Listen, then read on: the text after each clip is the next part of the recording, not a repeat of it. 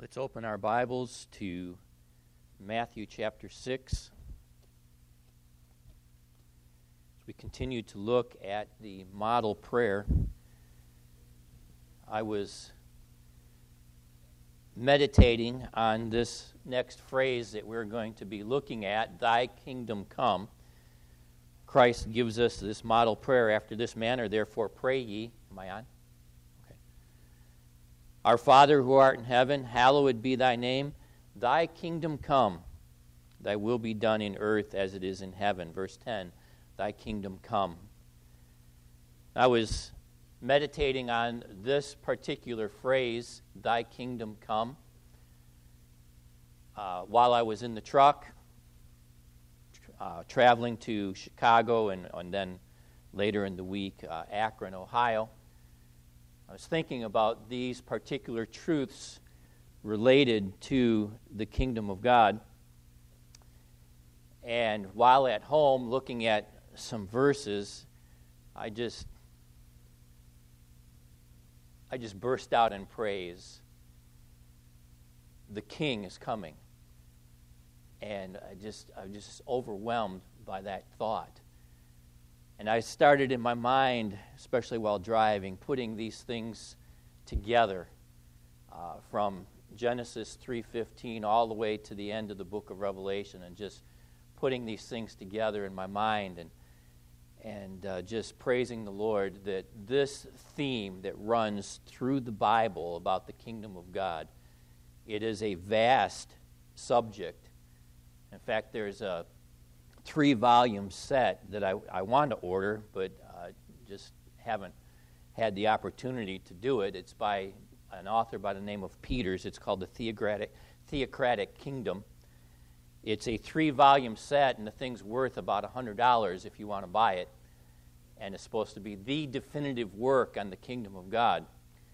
And um, I'm, I'm going to get it one of these days because it's been on my list uh, for years to buy this, this commentary, and of course, other things have always come before it. So, as I was thinking through these issues about the kingdom of God, I began praising the Lord because my king, your king, is coming. And I want to go through this phrase, Thy kingdom come, and try to draw everything together and, and simplify it in our minds so that we understand what this prayer is actually asking. We want to know what the kingdom of God is, so we want to try to define that.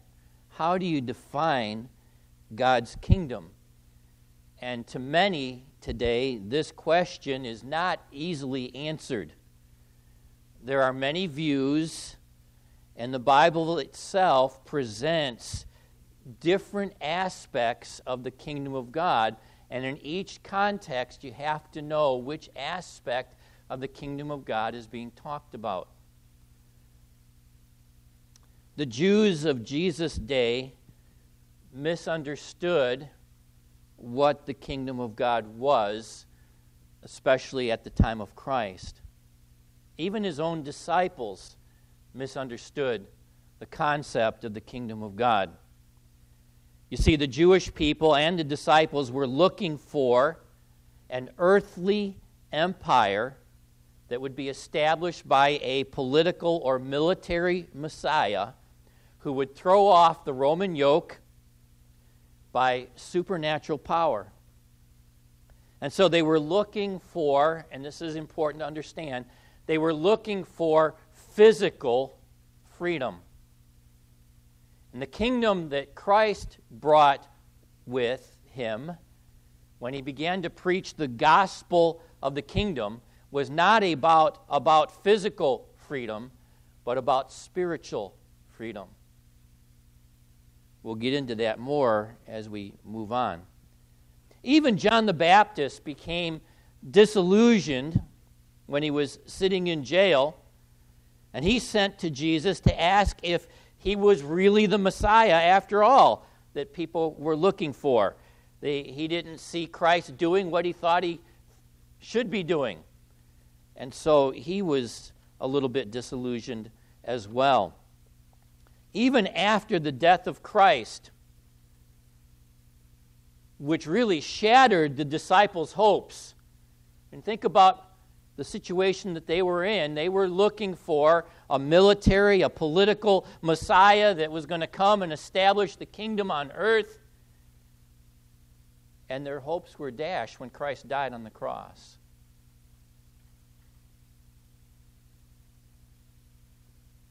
After the resurrection, they were still, according to the first chapter of the book of Acts. And let's turn there to chapter 1 of the book of Acts. I want to point out two things here. Acts chapter 1. And we're talking about the period after the resurrection, but before the ascension. It says in verse 3 talking about that 40 day period between the resurrection and the ascension, to whom also he showed himself alive after his passion, the death on the cross, by many infallible proofs, being seen by them 40 days. Now, notice this, and speaking of the things pertaining to the kingdom of God. And so, for, for 40 days, and it may not be the only subject that came up, but here we have a very specific and narrowed topic that Jesus was speaking to the apostles about. He was speaking to them of things pertaining to the kingdom of God. And being assembled together with them, commanded them that they should not depart from Jerusalem, but wait for the promise of the Father, which saith he, uh, You have heard from me. For John truly baptized with water, but ye shall be baptized with the Holy Spirit not many days from now. So he, t- he instructs them to stay in Jerusalem to wait for the giving of the Spirit of God. Verse 6 When they therefore were come together, they asked of him, saying, Lord, wilt thou at this time restore again the kingdom? And what's the next phrase? To Israel. Wilt thou at this time restore again the kingdom to Israel?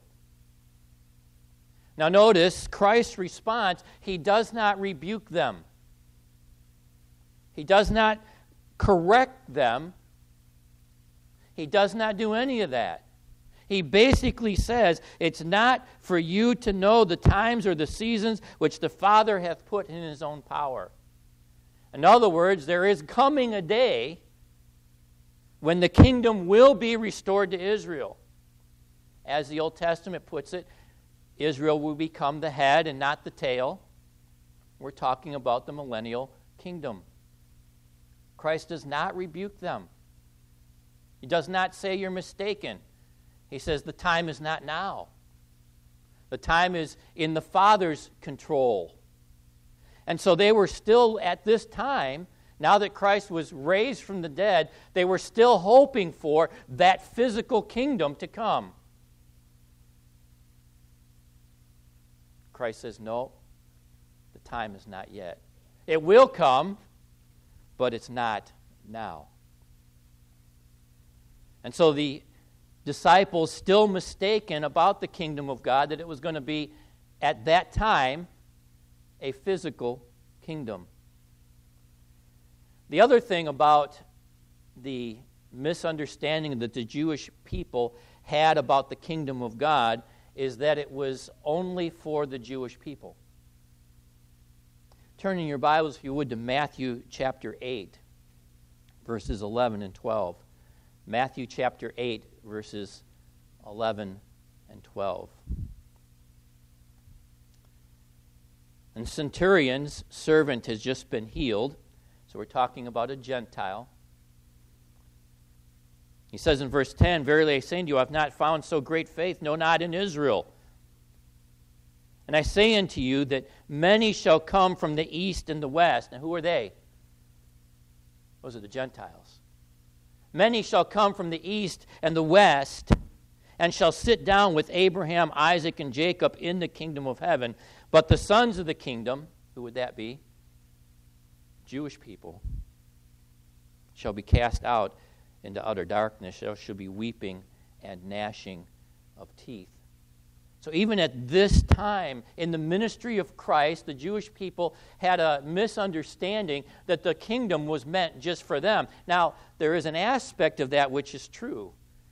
They're going to be regathered to their land. They're going to be saved wholesale. The whole nation of Israel is going to be saved, and they will be at the head of the nations. But part of that will include the Gentiles as well. Look at Matthew chapter 21, verses 28 to 32. Matthew chapter 21, verses 28 to 32. This is the parable of the two sons. But what think ye? A certain man had two sons, and he came to the first and said, Son, go work today in my vineyard. And he answered and said, I will not. But afterward he repented and went. He came to the second and said the same. And he answered, and I said, And I go, sir, and he went not. Which of the two did the will of his father? They say unto him, The first. Jesus saith unto them, Verily I say unto you, the tax collectors and the harlots go into the kingdom of God before you. And so here, the scribes and the Pharisees had a mistaken notion that only the, the righteous ones, the religious ones, were going to go into the kingdom of God. Look at verses 33 to 46. The parable the householder.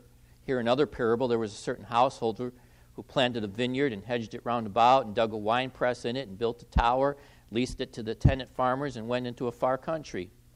When the time of the fruit drew near, he sent his servants to the farmers and that they might receive the fruits of it. Farmers took his servants and beat one and killed another, stoned another. Again, he sent other servants more than the first, and they did the same unto them.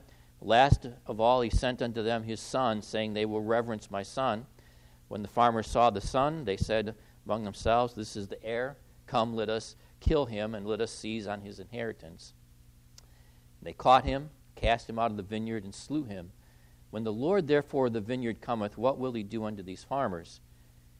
The uh, scribes and the Pharisees answered, They say unto him, He will miserably destroy those wicked men, and will lease his vineyard unto other farmers who shall render him the fruits in their season. Jesus saith unto them, Did ye never read in the Scriptures, the stone which the builders rejected, that's Christ, the same has become the head of the corner. This is the Lord's doing, and is marvelous in our eyes. Therefore say, unto, say I unto you, the kingdom of God shall be taken from you and given to a nation bringing forth the fruits of it. That's the Gentiles. And so, even again in the times of Christ, the time of Christ, there was a misunderstanding about the kingdom of God. Look at chapter 23 and verse 13. Chapter 23 and verse 13. But woe unto you, scribes and Pharisees, hypocrites, for ye shut up the kingdom of heaven against men, for you neither go in yourselves, neither permit them that are entering to go in. And if you compare that with verses 37 to 39, often misunderstood passage of Scripture. O Jerusalem, Jerusalem, thou that killest the prophets and stonest them who are sent unto thee, how often would I have gathered thy children together, even as a hen gathereth her chickens under her wings, and ye would not? Behold, your house is left unto you desolate. For I say unto you, ye shall not see me henceforth, till you shall say, Blessed is he that cometh in the name of the Lord. I've often heard this passage of Scripture used to show that people can reject the gospel and that uh, you know man has free will and all this kind of thing. Let's step through the passage very quickly. O Jerusalem, Jerusalem, thou that killest the prophets, is a, is a, a, a designation of the religious leaders of the day, the scribes and the Pharisees. They were the ones who were stoning those who were sent unto thee. Of course, in the Old Testament, that happened often. The prophets uh, were killed, stoned, uh, sawn and sunder. And Jesus says, How often would I have gathered thy children. That's a different group from Old Jerusalem, Jerusalem. These would be the people of Israel, not the religious leaders. How often would I have gathered thy children together, even as a hen gathereth her chickens under her wings, and ye would not? Who's the ye referred to? Not the children. Refers back to the religious leaders, O Jerusalem, Jerusalem. And that's exactly what Jesus said in Matthew 23 13. You don't go in yourselves, and you're not permitting those who are entering in to go in. And so the religious leaders were keeping people from responding to Christ, responding to the gospel of the kingdom being preached, and going into the kingdom of God. That's, eh, and people say this is why Jesus was lamenting over Jerusalem because the very ones who should have recognized him as the Messiah were the very ones who were keeping people from entering the kingdom of God. Turn in your Bibles, if you would, to Luke chapter 17. Luke chapter 17, verses 20 and 21. Luke chapter 17, verses 20 and 21. And when he was demanded of the Pharisees, when the kingdom of God should come. Now remember, they have the same idea as the disciples, the rest of the Jewish people, that the kingdom of God was going to free them from Roman yoke, Roman bondage. The Messiah would be political, military in nature, throw off the Roman yoke, and then the physical kingdom of God would come into being, in which Israel would be the head and not the tail. And Jesus responded, The kingdom of God cometh not with observation. It doesn't come in, in such a way that you're going to be able to see it with your physical eyes. Neither shall they say, Lo here or Lo there, for behold, the kingdom of God is, and the best translation is this, in the midst of you.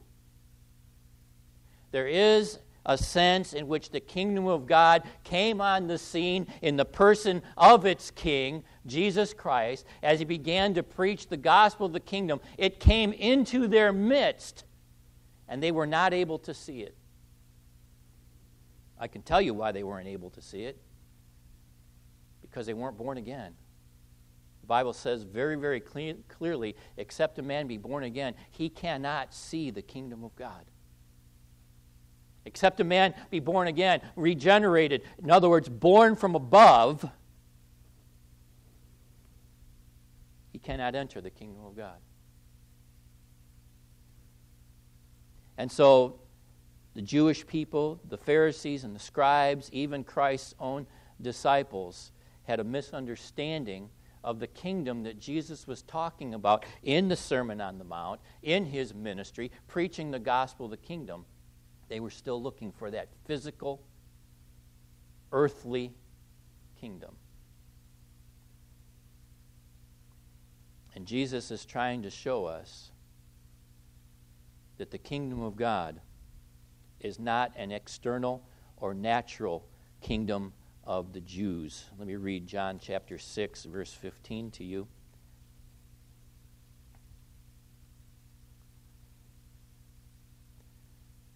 There was a time after Christ walked on the water, the people gathered around when Jesus therefore perceived that they would come and take him by force to make him a king. He departed again into a mountain himself alone. Um, I'm not trying to belabor the point, but I'm trying to show you what they were looking for. And they were mistaken. And so, any short or brief answer about the kingdom of God would be incomplete, it would be confusing, and it would be misleading. Even people today are confused. Some say that the kingdom of heaven and the kingdom of God are two different things. If you see it in the Bible, kingdom of God refers to something, and kingdom of heaven refers to something else. Some wonder how the church and the kingdom are related, if at all. Some think that the kingdom of God is only a future aspect of God's plan, meaning just the millennial kingdom, and it only has reference to the Jewish people. And then there are some that say today that we, through the preaching of the gospel, through righteous living, and through the Christianizing of society, can bring in, or we can usher in, or we can hasten the kingdom of God. All of these views are wrong. The kingdom of God was such an important truth in Matthew's gospel. If you read the book of Matthew, there are 50 references to the kingdom of God or the kingdom of heaven.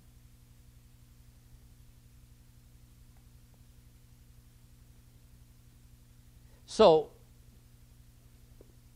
what is the kingdom of God? What is the kingdom of heaven? Let me show you some verses. This is how I started the Sermon on the Mount. And I want to remind us of these verses. In Matthew 4 17 and Matthew 4 23, Jesus is proclaiming the gospel of the kingdom, the good news of the kingdom of God or the kingdom of heaven. And if I use the phrases interchangeably, it's okay because according to the scriptures, they're the same thing. So take in your Bibles, if you would, and let's look at Mark chapter 10. Mark chapter 10. Mark chapter 10, verses 25 and 26. It is easier well, let's start in verse 24. And the disciples were astonished at his words, but Jesus answered again and saith unto them, You know what? We got to go back to verse 23. Sorry. Jesus looked around about and saith unto his disciples, With what difficulty shall they that have riches enter into the kingdom of God? The disciples were astonished at his words. That's a strong word, astonished. But Jesus answered again and saith unto them, Children, how hard is it for them that trust in rich, riches to enter the kingdom of God? It's easier for a camel to go through the eye of a needle than for a rich man to enter into the kingdom of God. And they were astonished out of measure, saying among themselves, Who then can be saved? So to enter the kingdom of God is equivalent to being saved. Take a look at Matthew chapter 19. Matthew chapter 19, verses 23 to 25.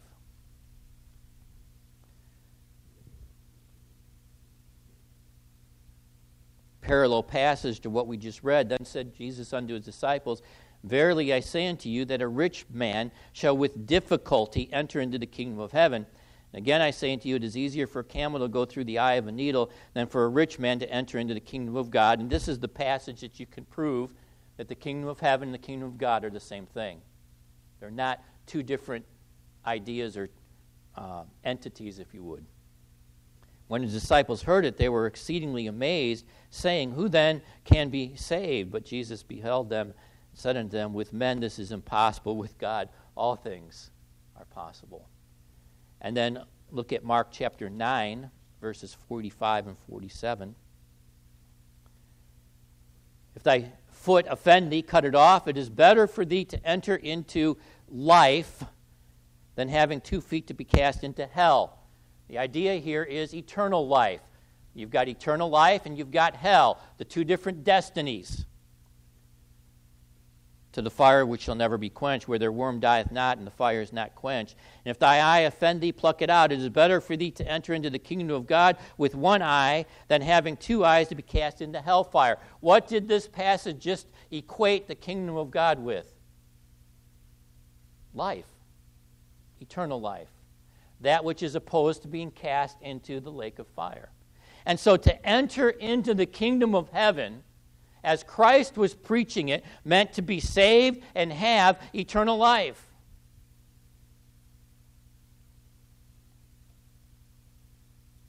And so the Sermon on the Mount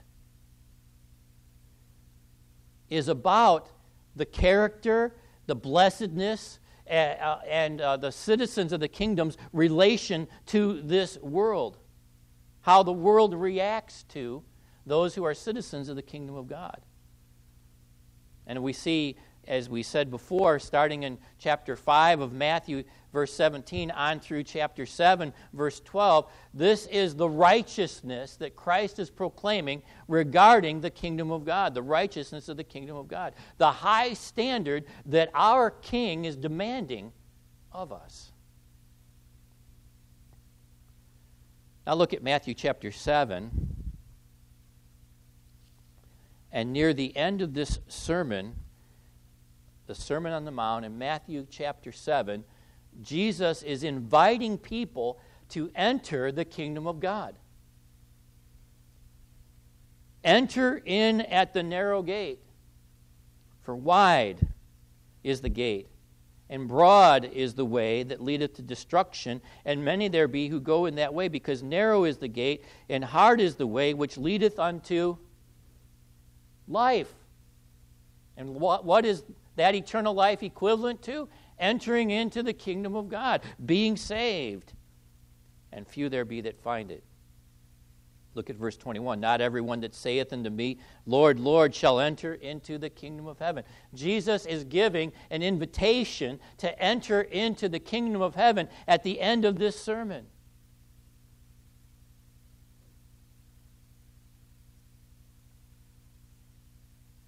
And at that time, at the beginning of this Sermon on the Mount and the introduction, I talked about the kingdom of God being God's kingship, His rule, His sovereignty, which is recognized in the hearts of those who have been saved.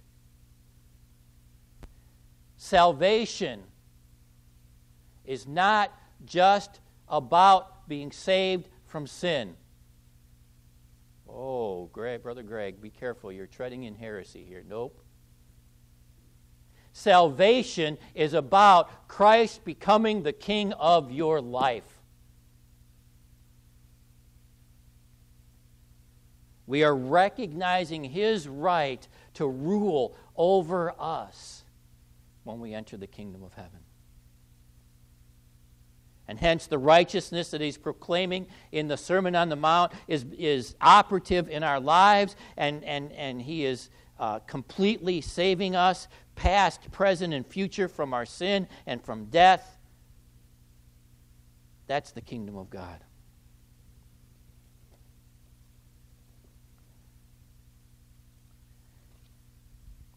Now, there are two aspects that can be seen when we talk about the kingdom of God. Very easy to remember. The one aspect is God's sovereign reign. That is not being discussed in the Sermon on the Mount, but I'm going to cover it just briefly here. The first aspect of the kingdom of God is God's sovereign reign. In other words, God has never, ever, in any way, form, or fashion, given up his sovereign rule over his creation. The word used for kingdom refers to sovereignty and dominion. It's not specifically related to a geographical territory. In this case, you could say all of creation, the earth, and all that's in it. But it's about kingship, reign, or rule. God, uh, I'm going to quote from James Orr. God now and has always ruled over his creation. He created it, He controls it, He has ordained and decreed all things that come to pass in it. He orders it, holds it together. There is therefore recognized in Scripture a natural and universal kingdom or dominion of God which embraces all objects, all people, all events, all the doings of individuals, all the doings of nations, all the operations and changes of nature, and history, absolutely without exception. James Orr. We're talking about God's dominion over the universe. And boy, I'm glad He controls it all. God, in His providence, His judicial administration over all things, is bringing all things along, moving them along to their expected end in His plan. And He's doing this in the interest of His people, the execution of His plan, which is to gather all things together under Jesus Christ.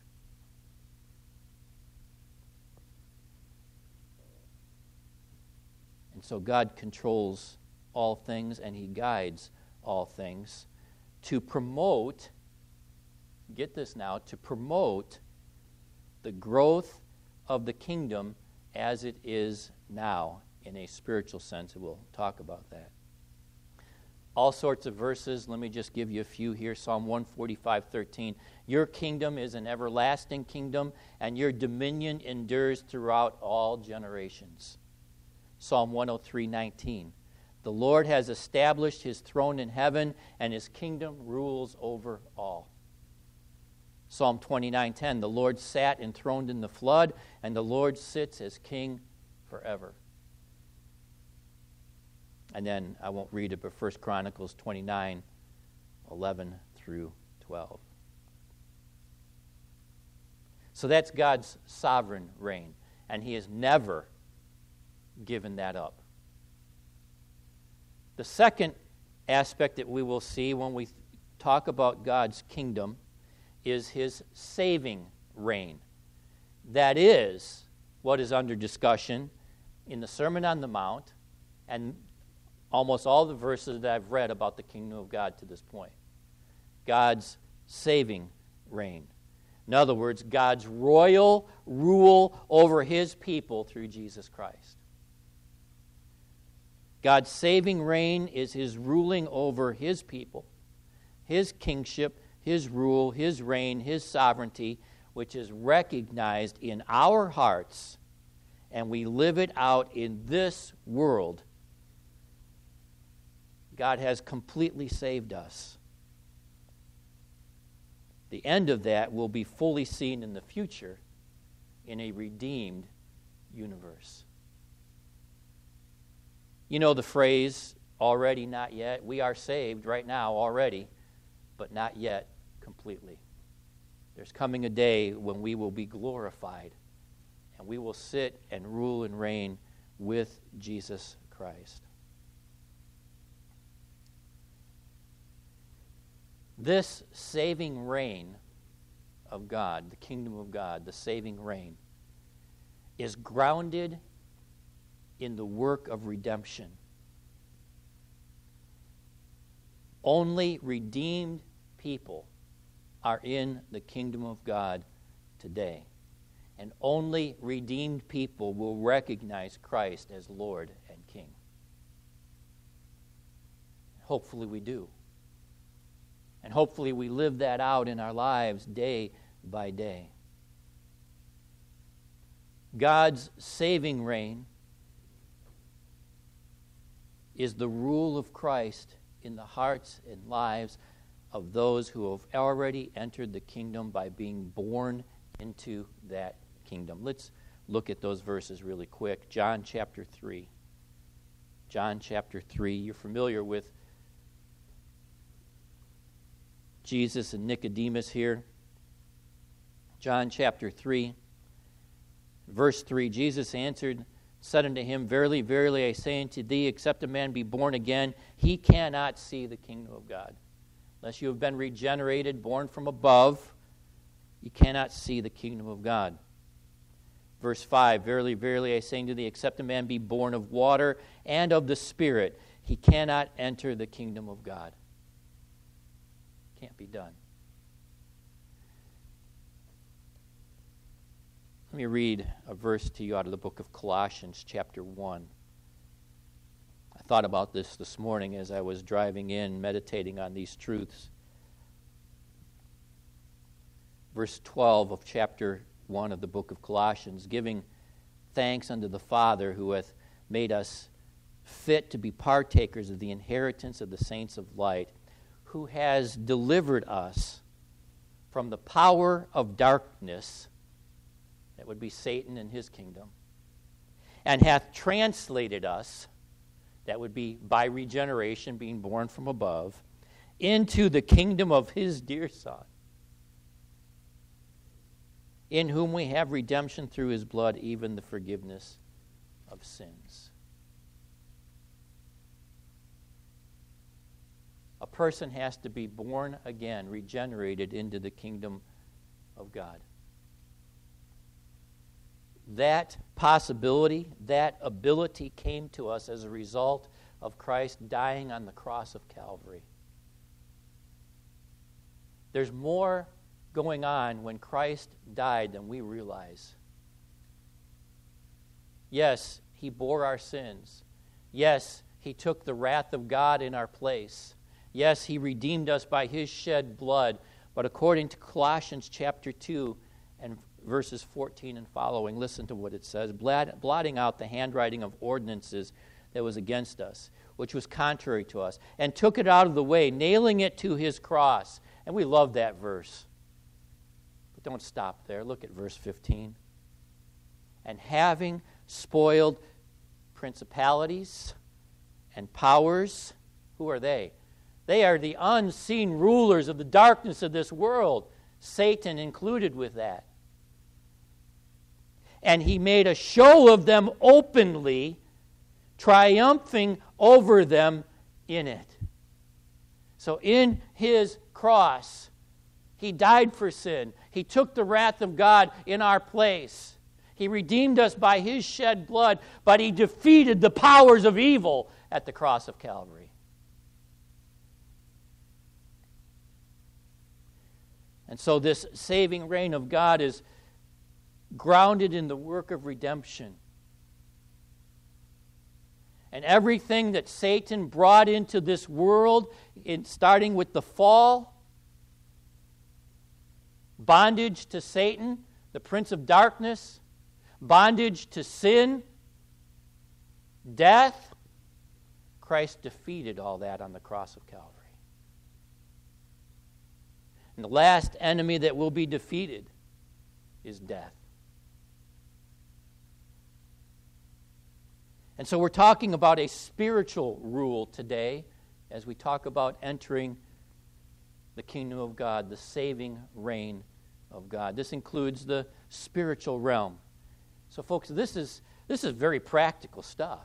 Think about it. I have been not freed from Rome, I have been freed from sin and its power over me because of my King, Jesus Christ. You have been freed from the dominion and the darkness that the devil brought by your King, Jesus Christ. And the Bible teaches us that death has lost its sting over us. And we were spiritually dead. We've made, been made spiritually alive. Yeah, we'll die physically. We might fear that, but God has taken the fear out. You know what? I don't fear death. I fear how I'm going to die. Don't you? I don't want to drown. I fear drowning. You know, because you're going to struggle for two to three minutes underwater thinking about what's going to happen if you open your mouth and take in a breath. We don't fear death. We might fear how it might happen. We might fear some of the pain that would be a result of it. But the sting of death has been removed by our King, the Lord Jesus Christ. And so it's a spiritual rule. It includes the spiritual realm. We could call it internal, we can call it invisible. But then there's coming a day when the consummation of the kingdom, or the kingdom realized in this earthly realm will be universally, physically, and externally acknowledged by all, and every knee will bow, and every tongue will confess that Jesus Christ is Lord to the glory of God the Father.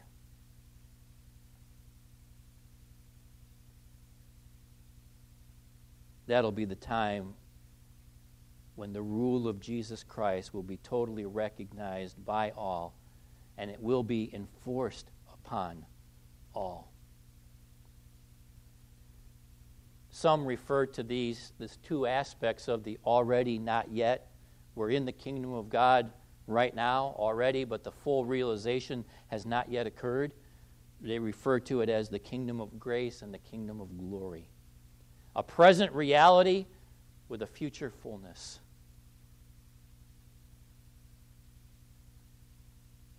We said that that kingdom came in some fashion, invisibly internally, where Christ could say to the Pharisees and the scribes, You're not going to be able to observe it, but it's already in your midst. Take a look, if you would, to 1 Corinthians 15. 1 Corinthians 15. You'll recognize this chapter as the, the resurrection chapter, if you would. Paul is giving the proofs of the resurrection. Starting in verse 20, I just want to read down to verse 28. But now is Christ risen from the dead, become the first fruits of them that slept. For since by man came death, by man came also the resurrection of the dead. For as in Adam all die, even so in Christ shall all be made alive, but every man in his own order. Christ the first fruits, and afterward they that are Christ's at his coming. We're talking about the coming of Christ, verse 23. Then cometh the end, when he shall have delivered up the kingdom to God, even the Father, when he shall have put down all rule and all authority and power. For he must reign till he hath put all enemies under his feet. The last en- enemy that shall be destroyed is death for he hath put all things under his feet. But when he saith, All things are put under him, notice the wording here, verse 27 it is manifest that he is expected who did put all things under him. And when all things shall be subdued unto him, then shall the Son also himself be subject unto him that put all things under him, that God may be all in other words, the fate of all the enemies of God was sealed at the cross of Calvary. It has not yet been realized yet. There's still death, there's still sin. Satan is still walking about like a roaring lion, seeking whom he may devour. But at the end of the millennium, when Satan is let out, the bottomless pit in which he was chained and imprisoned for a thousand years, Jesus Christ will take that kingdom. There'll be a new